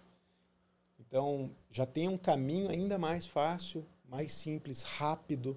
Então, as pessoas tendo um, um bom conhecimento e um planejamento, às vezes essa aplicação sai fácil. E uma das preocupações é como é que eu vou me manter aí? Como é que eu vou fazer algo para ganhar dinheiro? Porque vou sair do Brasil em real, vou ter que ir para um país que em dólar é cinco vezes mais caro. Você tem que pensar em chegar nos Estados Unidos de maneira certa, para que você chegue aqui e já tenha uma opção de trabalho Exato. com liberdade. para você já ter um ganho e esquecer a vida de real. Exato. É, ganhar em que... dólar, por exemplo, o cara chegar aqui ganhando 5 mil dólares. Ó, só para vocês terem uma noção, eu aqui, uma, minha família tem cinco pessoas. Tenho três filhos pequenos. Eu ainda compro fralda, fórmula de bebê. A minha compra é grande. O meu gasto aqui é 6 mil dólares. Eu moro numa casa, numa casa boa, com dois Bota carros. Casa boa, viu? É, tudo, tudo isso é perto do Brasil, né? Lá eu tenho minha casa própria. Na época eu comprei no Minha Casa Minha Dívida. Rapaz, é uma coisa fora do comum, é muito dif diferente uma coisa da outra. Então, assim, você tem uma vida muito boa com pouco dinheiro. E aí pensa se você ainda fazer. mandar dinheiro pro Brasil. Sim, fala assim, ah, eu quero ter um patrimônio lá. Pô, seu dinheiro vale cinco vezes mais. Então, profissional, não perca tempo, né? Porque é, eu, quando eu decidi sair do Brasil, foi esse pensamento. Eu falei assim, cara, eu tenho assim. Que. Qual que é a minha. O que eu vou perder se eu, se eu for? Eu sou jovem e não tinha filhos ainda, né? E eu, eu ainda tinha essa vantagem nessa época. Mas, por exemplo, se você já tá, já passou dos 50, 60 anos, nunca é tarde, gente. A vida, ela vai enquanto você tiver vida, fôlego para respirar, você tá vivo, aproveita, né? é. né? Eu tive um amigo que veio para cá, fez uma experiência e eu, eu gosto de falar assim, se você tá em dúvida, faz uma reservinha, faz uma viagem de experiência, não para ter uma visão turística, mas para ter uma experiência de vida americana. Chega aqui, aluga uma casa num Airbnb, faz um programa de uma vida de trabalho aqui. Então, se você trabalha, consegue fazer um trabalho uh, em home office, venha, trabalha na sua casa, faça compras no supermercado, visite amigos, converse com pessoas, faça um, um network, faça uma estrutura como se você estivesse morando, para ter uma experiência. Às vezes as pessoas vêm, faz só roteiro turístico e não consegue ter, entender o que é viver nos Estados Unidos com hum. uma vida de, de turismo. Existe a área turística uhum. e existe a área residencial de vida americana, né? Uhum. Então tem uma diferença grande. Eu falo, venha, faça essa experiência para você ver o que você pode desfrutar desse, dessa oportunidade, né? E eu tive um amigo que fez isso, ele veio, passou 50 dias aqui, ele juntou 3 mil dólares para fazer essa experiência. Falou, vou lá, vou gastar esses 3 mil e vou ver o que, que vai dar. Ele voltou para o Brasil com 6 mil. Já fez até uns bicos aí. Fez, começou a fazer uns trabalhinhos aqui e ali, foi embora com 6 mil dólares. Legal. Agora ele tá doido no Brasil. Cara, eu não vejo a hora de voltar, eu tenho que voltar. É, ele, veio, ele veio e voltou com o dobro. É. Isso, é, isso é, é, real. E eu lembrei de uma outra história aqui que eu vou contar depois de algumas perguntas aqui. E, e vou falar essa situação. Ó, tem uma, uma pergunta aqui da Giane Bosato. A Giane Bosato, inclusive, ela tá com um carro alugado com a gente. Ela tá agora no Texas. É, o marido dela é de louvor da igreja e eles estão fazendo um tour pelos Estados Unidos. Ela já tá aqui, acho que uns Nossa, dois meses, né, Giane? Só que ela vai voltar pro Brasil e eu lembrei que ela é, é, é endodontista. Ela falou aqui, ó. Quanto tempo leva o processo de quando eu decido fazer essa re, revalidação para higienista? Sou endodontista. Como funciona para atuar aí? ela tá aqui agora vivendo a realidade americana, mas só que numa área voltada para religião. Mas eu lembrei que ela tinha comentado comigo que era dentista e ela tá aqui na live. Legal, Gianni. Gianni. Boa pergunta. Muito legal essa pergunta. Uh, o dentista estrangeiro, em alguns estados, aqui nos Estados Unidos, ele tem uma oportunidade que ele não precisa fazer um processo uh, de validação para ser higienista. Né? Normalmente, para você ser higienista aqui nos Estados Unidos, precisa passar por um curso de dois anos. Tá? O custo do curso não é muito caro, né? para dentistas brasileiros, pensando assim, né? Mas para cidadãos aqui do, dos Estados Unidos, às vezes é um, é um curso com um valor agregado, né? Uhum. Mas o que, que acontece? O dentista pode vir fazer a prova do Dental Board.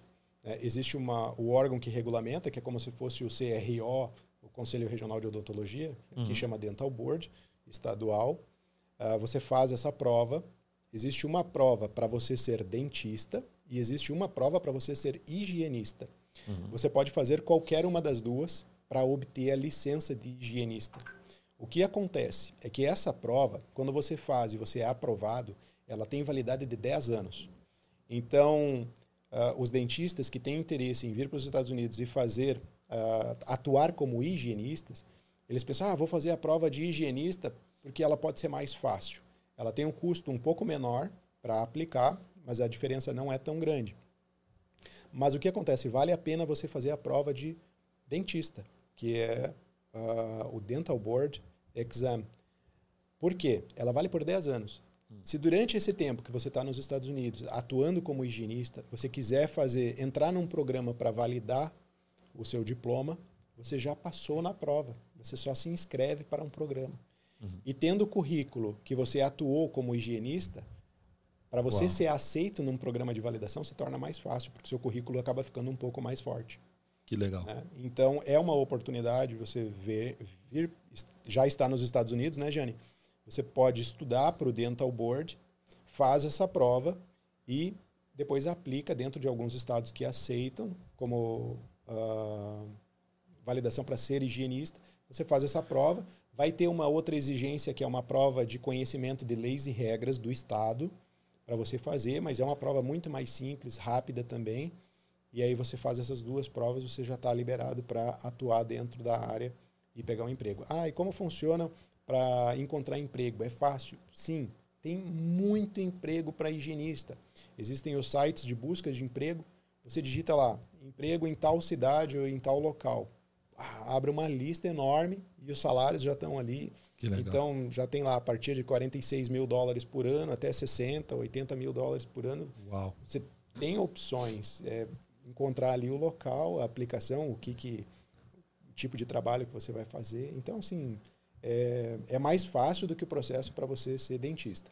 Né? É um caminho, você está dentro do caminho, mas você pode entrar ali e ficar. É, com certeza. Esse é o primeiro passo já para a pessoa já ir se familiarizando com o mercado aqui. É, é, melhor, o melhor. É uma experiência boa para você entender como funciona uh, um consultório americano, você é. se familiarizar com o sistema que é muito diferente do Brasil, ter uma experiência, fortalecer o seu currículo, ganhar um dinheiro se preparar e depois, quem sabe, validar, né? O, o auxiliar e o higienista é a mesma coisa? Não. Ou é diferente? É diferente. O auxiliar precisa fazer essa prova também ou não? Não, não? não o auxiliar é mais fácil. Você faz apenas uma certificação, né? são dois processos. Uma certificação para fazer raio-x, uhum. que é necessário, e uma certificação para procedimentos avançados. Tá? Existe também certificações que você pode tirar para ser auxiliar de ortodontia, por exemplo. E você faz esses, essas certificações em um dia. Você vai lá, paga uma taxinha, faz a certificação, passa no programa. Um deles, inclusive, é online. Né? Uhum. Então, você tira um certificado online ali, depois vai num centro de formação de profissionais de auxiliares, presta, paga a taxa, faz lá a provinha, que é uma atividade simples para o dentista, é algo de rotina, como é, espatular gesso, uhum. man, fazer o manuseio de algum material odontológico ali, para dizer que você sabe fazer aquilo ali, e aí você já tem a licença. E aí é só aplicar. O assistant, ele está num nível abaixo do higienista, uhum. o salário ele é um pouquinho menor, mas pela facilidade de acesso é algo que é quase imediato. Entendi. Faz a certificação e já consegue um emprego. Tá, e uma, uma essa é uma pergunta pessoal minha. É, como, como que o, a pessoa precisa estar com visto? Ela pode vir com visto estudante para fazer isso? Ela tem que estar com visto que forneça o work permit para ela, né? É, ela teria então, que ter o work é, permit. É, tem que ter o work permit. Essa é uma, uma coisa muito, uma dúvida muito comum de todos os colegas, né? Eu falo, olha, você precisa vir com visto. A pessoa, não, eu, eu, meu visto venceu, eu já estou tirando visto e estou indo para ir no mês que vem. Eu falo, mas não é visto de turismo, porque o visto de turismo ele não permite que você tenha qualquer tipo de trabalho ou remuneração aqui. E se você fizer algo uh, nesse sentido e ter alguma remuneração, de, de repente a imigração pode detectar e pode comprometer qualquer outro tipo de visto que você faça uma aplicação. Então você não pode ter rendas. Você, a sua liberação nos Estados Unidos é para passear uhum. e fazer negócios. Você pode Sim. fazer negócios, mas não pode remunerar. Né? Então precisa de um visto que te dê o work permit. O visto de estudante também não dá essa possibilidade. Algumas pessoas falam: ah, eu vou tirar um visto de estudante e aí eu vou fazer uns trabalhos. É, muita gente faz trabalhos de forma irregular, mas não pode. Uhum. Né? Então, para você entrar dentro de um processo, até para conseguir um emprego, o empregador vai pedir, você tem o work permit. Work permit. É, sem o work permit não dá. É, e hoje, é, o que muitos brasileiros estão fazendo aqui, inclusive o advogado de imigração em breve vai estar aqui com a gente também para falar sobre esse visto. que é o EB2NW, né? Isso. O visto EB2NW, se você tem cinco anos de formado, né? E você pode aplicar para esse visto. É, se eu tiver errado em algum ponto, que você deve conhecer bastante já, porque tem muita gente que está fazendo. Mas o EB2NW ele é um visto barato, assim, entre aspas, né? Mas que você tem acesso ao green card muito rapidamente, ao work permit e tudo mais. E as exigências é que você tenha. É, provavelmente já vai ter mais de 30 anos, porque são 5 anos de formação. E para uma família aí de 5 pessoas, varia em torno de 20 mil dólares para fazer esse, essa é, aplicação do EB2NW. O que é interessante uh, nesse, nesse, nesse ponto né, de, de, de visto, de valores, eu tenho alguns amigos que são empresários, eles, como eu falei, às vezes são empresários que não têm um nível de escolaridade, às vezes não têm um, um diploma de curso superior, mas são empresários de sucesso, uma grande estrutura. Para eles entrar no país, eles, pô, eu posso entrar como investidor, vou tentar. Tá, cara, aquela, tem aquela oportunidade, você precisa ter um milhão de dólares, acho que é 890 mil dólares, alguma coisa assim. É, antigamente o EB5, é, né? Isso. Entra como investidor, você precisa de uma grana. Então, olha o valor que o cara precisava investir em, em, negócios, ainda com histórico de estrutura, com comprovação do que, que o cara ia conseguir fazer para mudar o país, para comprovar que ele ia, ia ter um interesse, né? Ia ser de interesse para o país. E o dentista tem uma oportunidade incrível de fazer isso com um investimento muito menor Sim. uma facilidade muito maior para esse acesso. E então é realmente uma oportunidade, né? Qual é o valor que você vai dar para ter essa oportunidade? Quanto tempo vai levar para você recuperar isso? Que eu, cara, como eu falei, meu amigo veio aqui em 50 dias. Ele como higienista, né, ele já paga esse investimento assim. Cara, faz, faz o seu investimentozinho, não pensa no real, porque dói pensar em real. Uhum. Fala, pensa no que você vai produzir, no que você vai ganhar, o que você vai tirar de proveito disso e o que você vai deixar para a família, né? Sim. Seus filhos poderem ser criados num país que tem uma segurança maior, que tem uma qualidade de ensino maior. Tem, tem coisa que não tem preço, né? Tem, cara. Né? É, por exemplo, e esses 20 mil dólares, muita gente já pensa assim, ah, poxa, 100 mil reais. Mas só que esses 20 mil dólares você paga em várias vezes, né? Os profissionais que fazem esse serviço, geralmente você dá uma entrada, tipo, sei lá, 5 mil dólares e paga em 10 vezes de mil e poucos dólares. vou dizer pela minha experiência, né? Da gente quando decidiu tomar uh, esse caminho, para nós também, na época, é um valor alto. Né? O que, que a gente vai fazer? Cara, não se preocupe. Falei para minha esposa, né? Não se preocupe, vamos no banco, faz um financiamento para isso. Paga uma parcelinha lá, chega nos Estados Unidos, quando estiver lá, tudo bem. Vai lá, quita. Vai, começa a quitar uh, os financiamentos e está tudo bem. Sabe? Então, é uma cria, baita sacada. Cria sua, cria sua, sua linha. Né? Ah, vou ter que despender um, uma grana agora. Pô, queria trocar de carro. Cara, troca de carro, faz a tua vida, continua. continua é um processo que pode levar tempo uhum. até você se preparar, se estruturar para isso. Cara, vai fazendo de leve, vai fazendo, vai fazendo acontecer. Mas dá o primeiro passo. É. O primeiro passo Sem é o mais isso, importante de tudo, é, né? Tem que começar, dá o primeiro passo, toma a decisão e, e faz as pessoas, Dentro da odontologia, as pessoas falam isso, né? Eu até ia falar antes, acabei esquecendo. A pessoa vai, vem, faz a prova do board, passa na prova do board, quer dizer, ele tem a licença pronta ali para entrar numa faculdade, para fazer a validação, bate de cara na porta da faculdade, o cara fala: cadê teu visto? Pô, não tenho visto de estudante. Pá, não dá. Não tenho residência permanente, não tenho green card. Não dá. Outros, vem, tiram visto de estudante, ou vem, vem de, de uma maneira que pode, bate na porta da faculdade, custa tanto o programa. Agora não, não vou conseguir. Tem financiamento? Tem, mas tu tem green card? Não. É, ah, custa tanto. Isso para fazer o dental board. Para fazer é, a fazer, validação. É, é. para fazer a validação, já tem que estar tá com o visto tudo certinho. Ele tem não pode ter... vir como turista só para fazer a validação. Não, a validação ela precisa ter pelo menos o visto de estudante para você entrar numa universidade. Uhum. Só que você não pode trabalhar. Uhum. Então você tem que ter uh, condições de pagar o curso, que uhum. geralmente tem um custo alto. Você tem que pagar uma anuidade. Né? Alguns programas são semestrais, mas você tem que comprovar aquele valor, ou você tem que ter um sponsor, que é um, um fiador, né? Um fiador. Exato. E aí é difícil.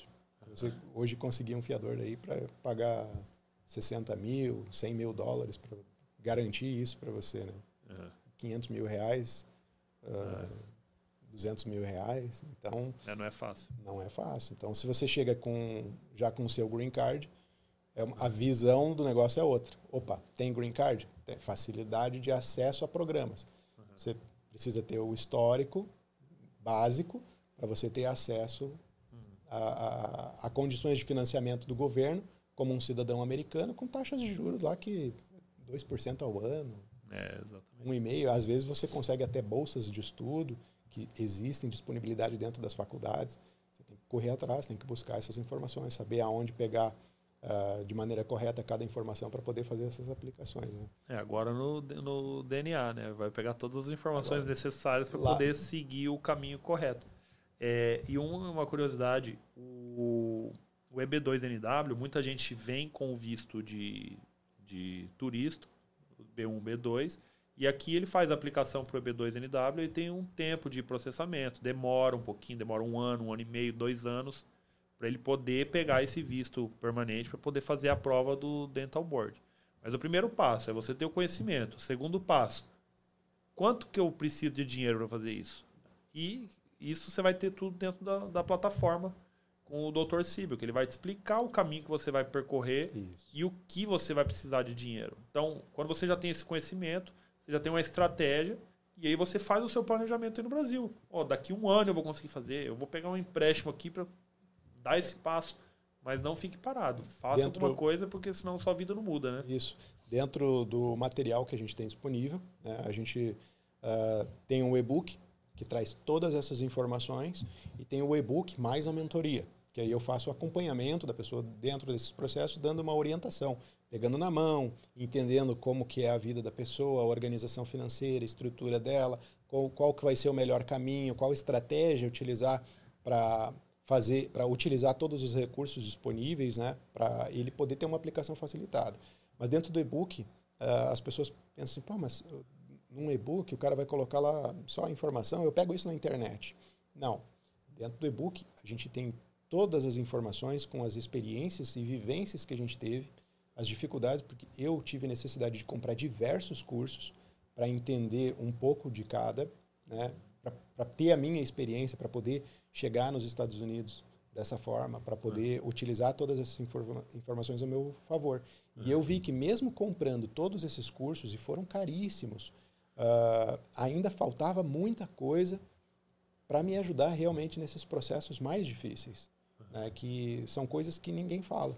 Então tem a sua organização financeira, o seu preparo de estrutura curricular, é, como você faz desde o processo inicial, quais são as informações mais importantes ah, em questões familiares, em questões é, de estrutura, de organização é, e tudo mais, para você ter esse processo facilitado. Os caminhos que você tem dentro da odontologia, né, são vários, a gente tem no mínimo cinco formas para você validar diploma e você tem dentro da área da odontologia, você tem pelo menos umas 12 áreas de aplicação para trabalhar, para investir, para correr dentro da área da odontologia. Então são muitas possibilidades, muitos caminhos.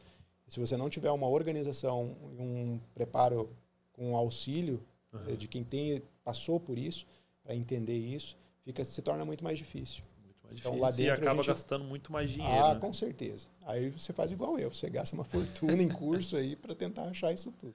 É, exatamente. É, gente, isso faz toda a diferença mesmo. Conhecimento, estratégia, planejamento, tudo isso tem que começar agora. Agora, esse é o primeiro passo que vocês têm que dar.